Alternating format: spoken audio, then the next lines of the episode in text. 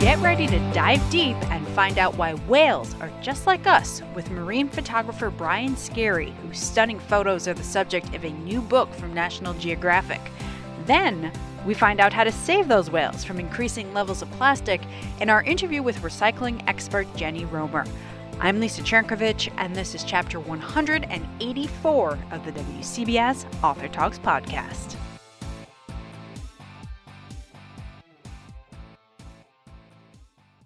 For as long as humans have told stories, whales have played an outsized role. There's the biblical story of Jonah and the whale, Inuit myths about the origin of the orca, Herman Melville's classic Moby Dick, of course, and even Disney's version of Pinocchio. The next great whale tale is National Geographic Secrets of the Whales. Not only is it a gorgeous book, but it's also a four part Disney Plus original series directed by James Cameron and narrated by Sigourney Weaver. It also features the talents of marine and underwater photographer Brian Skerry. He told me all about the three year journey to capture these larger than life sea creatures. It was a very ambitious project, and you know, when I created Secrets of the Whales, it was really over an evolution uh, during the last 10 years or so. My last big whale story for National Geographic was published in 2008. And since that time, I was interested in creating a multi species story project. But the challenge for me was to find the narrative. You know, how would I connect the dots between these various species? So I was reading a lot of scientific papers and talking to researcher friends and attending conferences. And I saw this theme of whale culture emerging, that some of the latest and greatest science that was being published was revealing that whales have rich cultures like humans, that even within a genetically identical species, they are doing things differently depending where in the world they live. So sperm whales are segregating themselves by language or dialects. a number of families would belong to a clan and they don't intermingle with other sperm whales that speak a different dialect or orcas have a preference for international cuisine. They, the ones in New Zealand, like to eat stingrays, and they're the only ones in the world that do that. And the orca that live in Patagonia like to eat seal pups, and they are the only ones that do that particular technique. So, as I sort of extrapolated and looked at these different species of whales, I realized that this, for me, was a bit of a game changer in terms of storytelling. That you know, a lot of my work has been about individual wildlife species in the ocean or, you know, problems environmentally and looking at solutions. But this was really about a celebration, about seeing an, uh, other species through that lens of culture. And while not overtly about conservation, it could be maybe the most important conservation message because if we see the world through the lens of these other animals' culture and families and personalities, we might change how we view the natural world. Do you think it's some uh, uh, some part of human arrogance that it's taken us this long to realize that whales have these kinds of cultures? Well, yeah, I think you know to some degree, I suppose we could call it arrogance, uh, and just a lack of information. You know, I I do believe that historically, you know, science and maybe all of us have sort of seen ourselves apart from nature or above it and not necessarily intimately connected to it. Now, that's not always been true. Obviously, a lot of native cultures, uh, indigenous people had a very different view. But I think as as our brains supposedly advanced and we built cities and you know towers and all these things and sort of isolated ourselves from nature we may have lost some of that direct connection and as a result you know separated ourselves from nature. But also you know some of this science is coming about now i think largely just due to technology. We can do things that we couldn't have done even just a few years ago. So we're we're peeling back some of these layers of mystery whales have always captured the human imagination, whether mm. it's because of the their sheer size or the just the mysteries uh, of them. Why do you find them so captivating? Well, you make a really good point. I've often said that too. That I think humans do feel this. I don't know if it's kinship or just this real attraction to whales. Uh, you know, for much of our human history, it was commerce. We saw them as you know dollar signs, and we killed them for oil and so forth. A different mentality, different mindset back then. But even in my proposals to National Geographic, I wrote that there's probably a multi-billion dollar whale watching industry on planet Earth and people go on boats all over the world and they see a whale breach and they think it's fantastic, they love it and then, you know, they eat a hamburger and go home and they don't really know about their lives. So um I've had the privilege of being able to do this kind of work for a long time and I love all creatures in the ocean and photographing them, but when I'm in the presence of a whale, it, it is something very special. I mean, these animals have big brains, and you know, if I'm photographing a little nudibranch or a lobster or something, you know, it maybe the lobster knows I'm there, but I can't imagine that they think too much about me. But when I'm in the presence of a whale and they let me into their world, you know, if they don't swim away and they they actually engage with me, it, I've often described it as sort of alien you know species communication. I mean, they are a, a large-brained animal. I mean, the sperm whale, for example, has the biggest brain on Earth. And you know that there's a lot of cognition there. They're very intelligent animals, and they, as we're seeing now, have culture. So when when I'm in the presence with them, it's it's it's especially rewarding. It's this rarefied plane of animal encounter because of of that cognition, I believe. This might be an unfair question, but while you were, were filming these whales, did you happen to have a, a favorite species? Yeah, you know that I, I do get asked that occasionally, and it's such a tough one. It's like picking my favorite child or my favorite photograph or something. It's I I, I tend to uh, refrain from that. But let, let me say this: that first of all, when whenever I'm out there, I'm just totally engaged with these whales. I mean, up in the Canadian Arctic, in this remote place for six weeks uh, with beluga whales, and you hear them. You know, it's sunny, uh, bright, old, 24 hours a day. So I'm in my tent, and even at three in the morning, I can hear them. You know, this cacophony of chattering out there, and you see the little babies with the moms, and they're playing around. It's like they're coming to their summer beach resort. Um, or when I'm with sperm whales, and you know, I, I got to play with a, a sperm whale calf, about a six-month-old calf, in the waters off of Dominica in the Caribbean for over an hour. She was just sort of playing peekaboo with me in this sargassum weed. It's in the film, um, and, and you know, these are moments that even as a young boy, I had great dreams, but I could have never imagined. Um, that being said, you know, although they're all fantastic, there is certainly something particularly special about orca. Um, I would argue that they are the most intelligent animal in the ocean, and I write in my book actually that being in the presence of an orca is to be scanned by a supercomputer. That they probably know so much about me. They probably know what I had for dinner the night before, and um, you know, sometimes they're indifferent. They just kind of say, "Oh, there he is," and they go the other way. But when they actually do sort of engage and, and spend time with you, um, it, it's this great joy. I mean, it's it, it really. I can't describe it any other way than to say it's like being with an alien because they're a, a super intelligent alien, and I can't communicate with them, but but I can swim with them, and and they're letting me in. They're letting me see things and part of their world, and um, yeah, I mean that's that's very special. You know, it never gets old.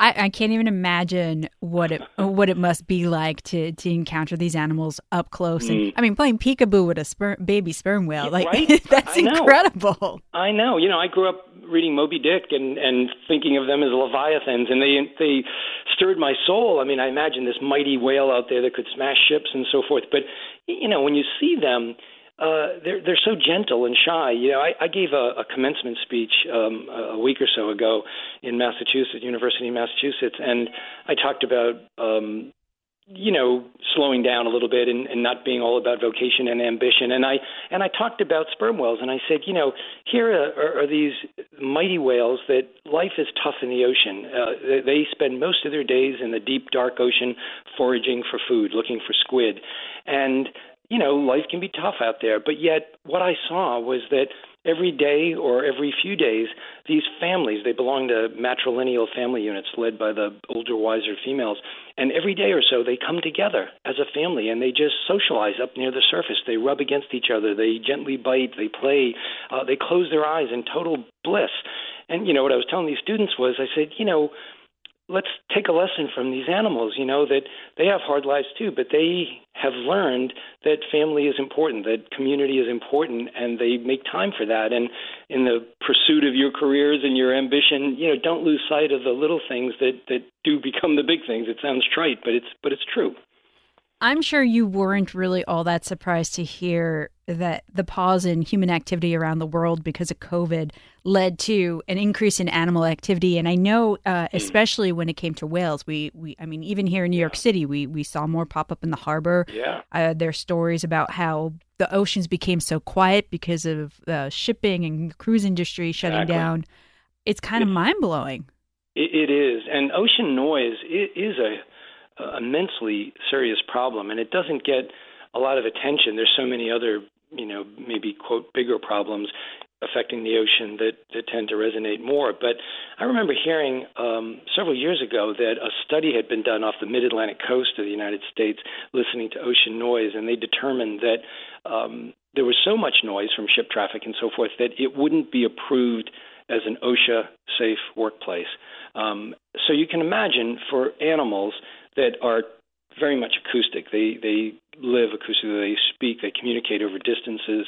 Um, they they the whole world is acoustic. That all of this increase in ship tra- traffic over the years has really had a detrimental effect. I mean, the most endangered whale in the world, the, the North Atlantic right whale, um, researchers have said over the decades have had to change the octave of of their their communications to compensate for ship traffic. So, uh, and then you know in the Arctic, you've got whales like uh, beluga whales and narwhals that have pretty much been isolated forever.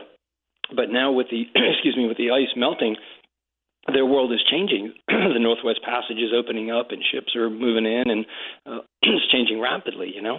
Are you hopeful that we can change and and save the planet from climate change?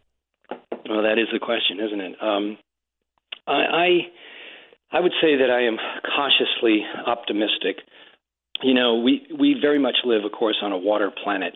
Even though we are terrestrial creatures and see our world that way, if you look at Earth from space, you see instantly that we live on a water planet. 98% of the biosphere, Earth's biosphere, where life can exist, is ocean, is water. Every other breath that a human being takes comes from the sea. It is the greatest carbon sink. It takes in more carbon gives us back more than 50% of the oxygen we all breathe. And yet, we have dumped so much carbon into the atmosphere that the ocean's chemistry is changing. It is becoming acidic. We have ocean acidification. It's like a, a sponge that is saturated, can, can take on no more. And that acid is eroding everything. We've lost half the world's coral reefs. We've taken 90% of the big fish out of the ocean post World War II because of industrialized overfishing. We're putting 18 billion pounds of plastic into the ocean every year, chemicals, all of these things. So, but climate is the big, big question. And I would say, very long-winded answer to your question, but I would say that um, you know there are definitely reasons to be hopeful. I mean, today President Biden announced that you know we're going to reduce our our carbon footprint. You know, I think America plays a big role in this, and we can lead by example. And I think other countries will follow suit, and certainly even industry. I mean, we see Detroit doing this, and we see other industries, you know, making an effort to to do that. So, I think I think we're living at a pivotal moment in history where maybe for the very first time in human history, we understand the problems and the solutions. And the question is, will we simply bear witness to the demise, or will we, as Cousteau urged a generation ago, protect what we love? I'm cautiously optimistic that we will do the latter, but it's going to take a battle. It's going to take fighting and good science and good storytelling, I believe, to, to move that needle in that direction. And, and the window is closing, so you know the the time is limited. Whenever I do an interview like this, I always like to ask a question about what an individual themselves, what's the one thing that they can do? Because I think for a lot mm. of people, you know, that the problem is just too big for them to wrap their minds around, and they kind of yeah. they they can descend into despair, thinking there's nothing me as a single individual can do. What right. can somebody do today to help protect the oceans? I, you know, my answer to that, Lisa, is to become, and this may be a little broad, but to become an informed consumer and an informed citizen. So what does that mean? It, you know, it, everybody has busy lives, right? We only have so much bandwidth, and we've got to put food on the table and do our jobs and take the kids to soccer practice, and you know, there's a lot going on. I, I get that, but the more that you know, the the better choices you make as a consumer when you go to the grocery store, when you go to Walmart, when you go to wherever, um, the things you buy or don't buy will send a message. So w- when it comes to the food you eat, you know, if you're eating red meat every night, that has a huge carbon footprint. You can reduce that. Maybe eat poultry uh, more often, or if you're eating seafood, there are better choices. Um, but you need to be a little bit more informed about it. You can download one of these, you know, seafood watch cards from the Monterey Bay Aquarium or from National Geographic or the New England Aquarium. A lot of places have it, and they'll tell you what are the better species to eat. Um, that's not overly difficult. It takes a little effort, but you can, and those do make a real impact um, being an informed citizen. You know, voting for candidates that believe in science and conservation. You know, if they're if if you're voting for somebody who doesn't believe in climate change in in 2021, that's a problem. I mean, we only have a short amount of time. You know, I have two daughters, and I want them to live on a healthy, thriving planet with biodiversity. But right now, it's not going in the right way. So I think you know the more we know, read, read newspapers, read magazines, uh, you know, good good stuff. Get good truthful sources of, of information. So it's not easy. I get it, but but that's what I think we need to do. It, it goes back to well, I think it was Margaret Mead that said, never underestimate the power of a dedicated group of individuals or, or, or even a single individual to change the world, because indeed that's the only thing that has ever changed the world. So I think we can do it, but you know, people need answers. They need solutions, and I get that all the time. You know, so what what can I do? You know, stop using single-use plastic containers. You know, get a stainless steel water bottle, fill it when you go to the airport or when you travel around during the day. Uh, make choices about dinner. Eat more vegetables. You know, um, there there are simple things anybody can do, and they can feel good about doing it. And I think also um, reading books like the one they have coming out now and the Disney Plus special, I think that too is going to really help people realize there's a lot at stake here. It's not just yeah. whether yeah. or not we have more rain or something like that, you know? No, that's right. And and you know, again, as I mentioned, um, in my work, this sort of narrative arc where a lot of the work I was doing in you know even a decade ago or more recently was very you know war photography like it was doom and gloom I was taking pictures of of swordfish and nets in Europe and and sharks being finned on the beaches and talking about a 100 million sharks being killed every year and I still do that because I think we need to we need to have a, a, an accurate view of what's going on on our planet. Um, but we really need solutions as well. We need to know, as you described, what what we can do to make things better. You know, we need more marine protected areas in the ocean. Science tells us we need 30 to 40 percent of the world's oceans protected, and today we're lucky if we're at five percent. So we have a long way to go. Um, but that being said, you know, a decade ago we were at 1%. So we are making some progress. And with whales, with Secrets of the Whales, you know, as I said, for me, as a storyteller, this was a really unique project because I wasn't showing bad news. I wasn't beating people over the head with doom and gloom and dead animals and nets and so forth. It was a celebration. It's it's the latest science that's revealing these human-like traits and these charismatic ocean animals. But while you can just be entertained by that, and that's great, on a different level, I'm hoping that readers or audiences will will take away the fact that wow, you know, th- there's a lot more going on out there. And once you know about these families that are sh- celebrating the birth of new babies and mourning the grief of, of their loved ones and playing games and singing songs and passing on these ancestral traditions to their children and you know generational learning. Once you know that you you can't unknow it. And and maybe we become better stewards of the planet just by virtue of the fact that we care a little bit more you know? I know I for one can't wait to go through the whole book watch the whole series do everything I can. Brian Skerry, thank you for all your time today. Oh, thank you so much, Lisa. It's a real pleasure. It's been almost a week since Earth Day, so let's check in. How are you doing with your promise to treat the planet better?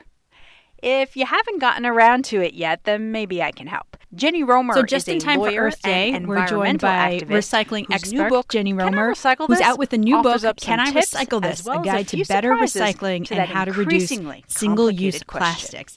Now, we're taught from a young age that recycling is one of the ways we can reduce our impact on the environment. But I have to say, it's really disappointing to find out via your book that only 9% of all the plastics ever produced have been recycled. How can that possibly be true? Well, the truth is that a lot of that single use plastic really doesn't have a buyer. No one wants to buy it, and uh, it's not really recyclable in the first place. So, do we know what percentage of recyclables uh, that are collected are actually recycled? I don't have an exact number for that. It really depends on where you are and what type of plastic you're talking about. But I spend a lot of time looking at what, what we call end markets for recycling. So, whether there's a producer on the other end that wants to buy it. And so, we've seen that uh, some plastics are really worth a lot, and there's a big demand for them. So, for example, milk jugs, which is HDPE plastic resin number two, those are worth about $1,000 a ton on the commodities market. And plastics number three through seven, which is the lower value plastic, those are only worth about negative $20 a ton, which means you have to pay someone to take those away. So, why are most of the things that we think are recyclable really aren't? There are a couple of different things. One big thing is plastic resins. So, um, the number one and number two, kind of the the lower the number of, of plastic resin, and the res- resin is just is the little number that's in the middle of the chasing arrow symbol on a lot of the plastic packaging. Uh, those are are generally higher value, and the the higher numbers, uh, number three through seven, are are lower value. Um, and so that's one thing is what what is it actually made of? Plastic isn't just one thing. What type of plastic is it? Uh, another thing is uh, the size.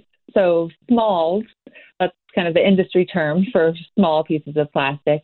Uh, those tend to be really difficult to recycle uh, in the recycling machinery. So things like bottle caps that aren't attached to bottles, they tend to fall through the cracks in recycling machinery uh, and aren't, aren't actually recycled.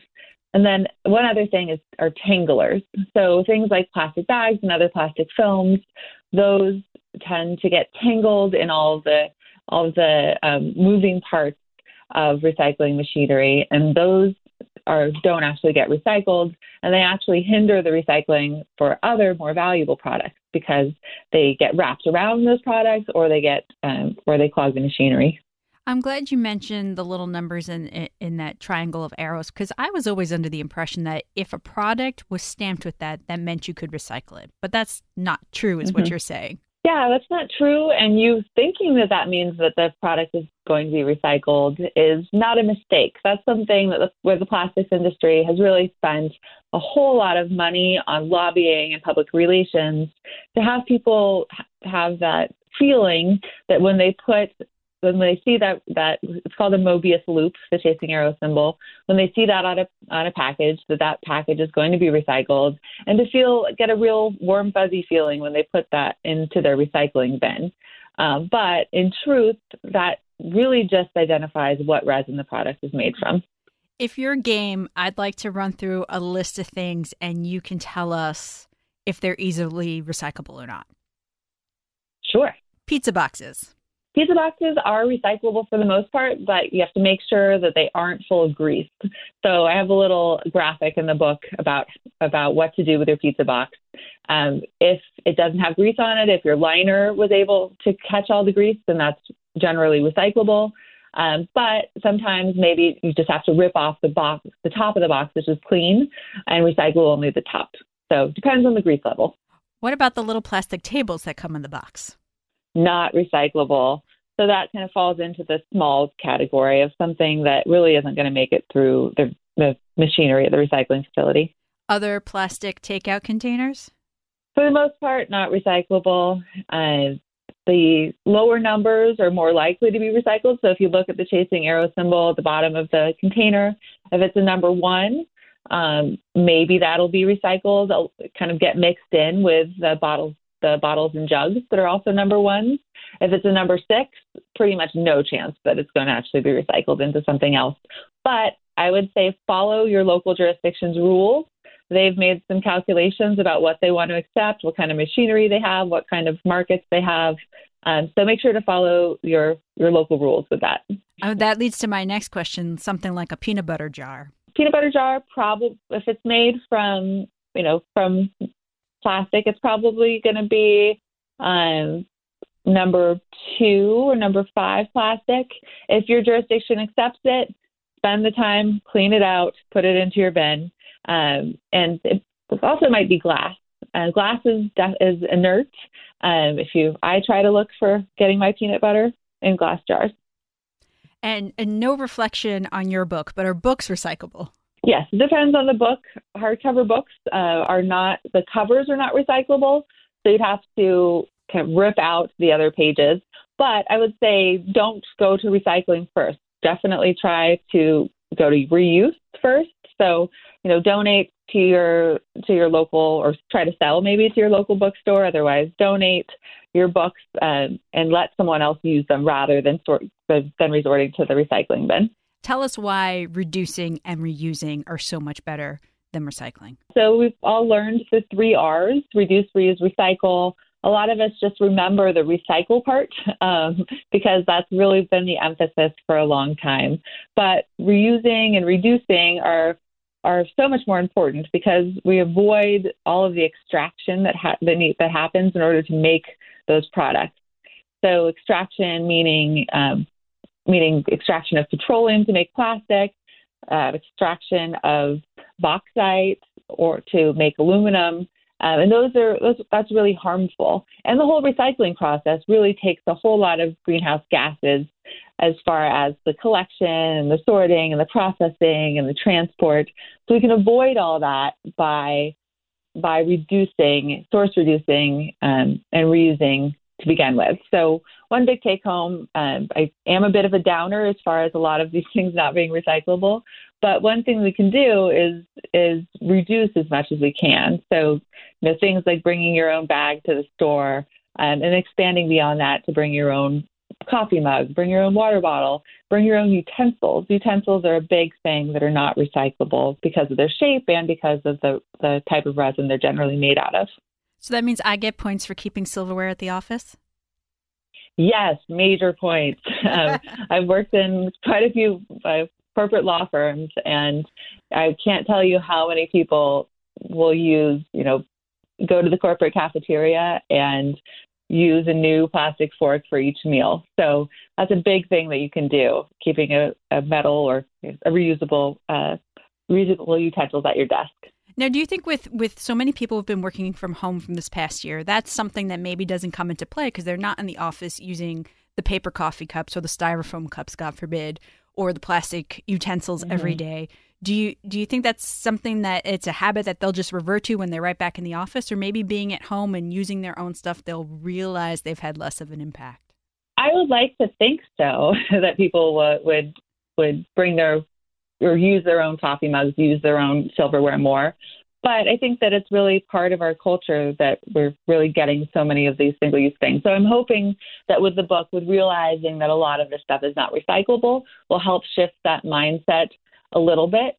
Um, and one other thing with during the pandemic is that we've really seen such so much more um, takeout and delivery food, and so a lot of those come kind of automatically at this point with uh, with single use utensils. And so that's something that should be more more easily avoidable. A lot of the time, if even if you ask for no utensils, you'll get them anyway. And so trying to shift away from from that as well, especially when people are at home and have their own utensils available. Do you think that if everybody were to just take this one step to trying to reduce the amount of single use plastic in, in their lives, that we could clean up the planning, could clean up all the plastic that's out there?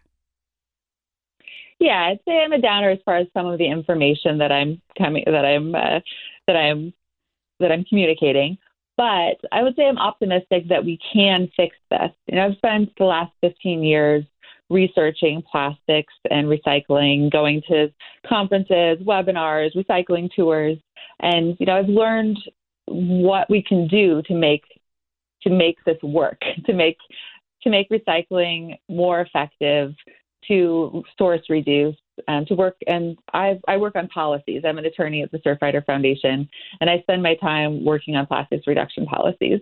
So I'm optimistic that we can make a difference through individual actions, through people bringing their own everything, um, and to and making different decisions at the supermarket when purchasing products and packaging, um, and through policy. So I've worked on the Break Free from Plastic Pollution Act at the federal level, and that's really looking at plastics comprehensively through the whole life cycle um, to reduce plastics and everything that comes along with them, all the emissions and, and impacts. I have to say, I think we all have our, our jobs cut out for us, but I think if people can walk away from this interview and from reading your book knowing that their individual actions can make a difference, I think that will lead us to a better planet. Mm-hmm. Exactly. Yeah. Um, and like I said, I'm optimistic that we can do it. We've been talking with Jennie Romer. The book is Can I Recycle This? A Guide to Better Recycling and How to Reduce Single Use Plastics. Thank you for your time today and happy Earth Day. Happy Earth Day. And that's where we close the book on this chapter. Next time around, we chat with powerhouse author John Grisham about his new thriller, which trades the courtroom for the basketball court. Until then, follow us on Twitter and Instagram at WCBS 880 Books. I'm Lisa Cherkovich.